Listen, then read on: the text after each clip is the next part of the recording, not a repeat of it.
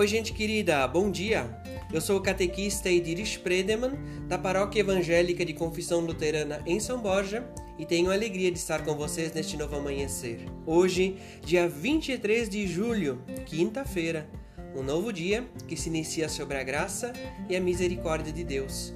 Eu venho compartilhar com vocês as palavras do devocionário Semente de Esperança, o texto bíblico que quer nos conduzir neste novo dia de Eclesiastes, o capítulo 3, o versículo 12, que nos diz assim: Então entendi que nesta vida tudo o que a pessoa pode fazer é procurar ser feliz e viver o melhor que puder. O texto devocional é intitulado Os Dois Agricultores e o seu autor é o Anselmo Pot, de 15 de novembro, aqui no Rio Grande do Sul.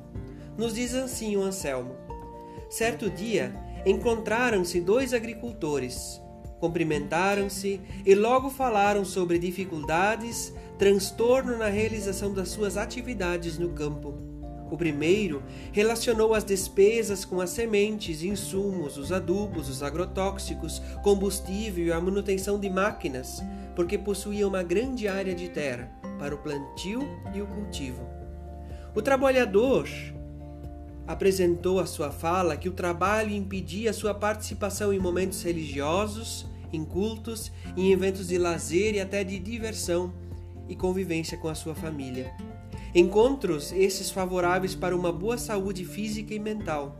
Ele alegou que toda essa correria e preocupação lhe tornariam irrequieto e infeliz. Perguntou ao colega e amigo: Quantos hectares de terra você tem?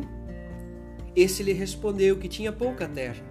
Plantava com, com pouco recursos, dedicava muito esforço físico e ainda assim ele buscava tempo, espaço na agenda e disposição para agradecer a Deus.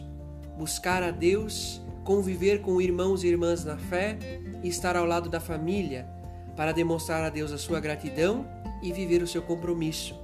Porque tudo que colhe Todo subsídio que tem em sua vida é graça de Deus. Disse que Deus nos orienta para fazer a sua vontade, como diz a Bíblia, em Gênesis, o capítulo 2, o versículo 15. Cuidemos do jardim que Deus nos deu para fazer as suas devidas plantações.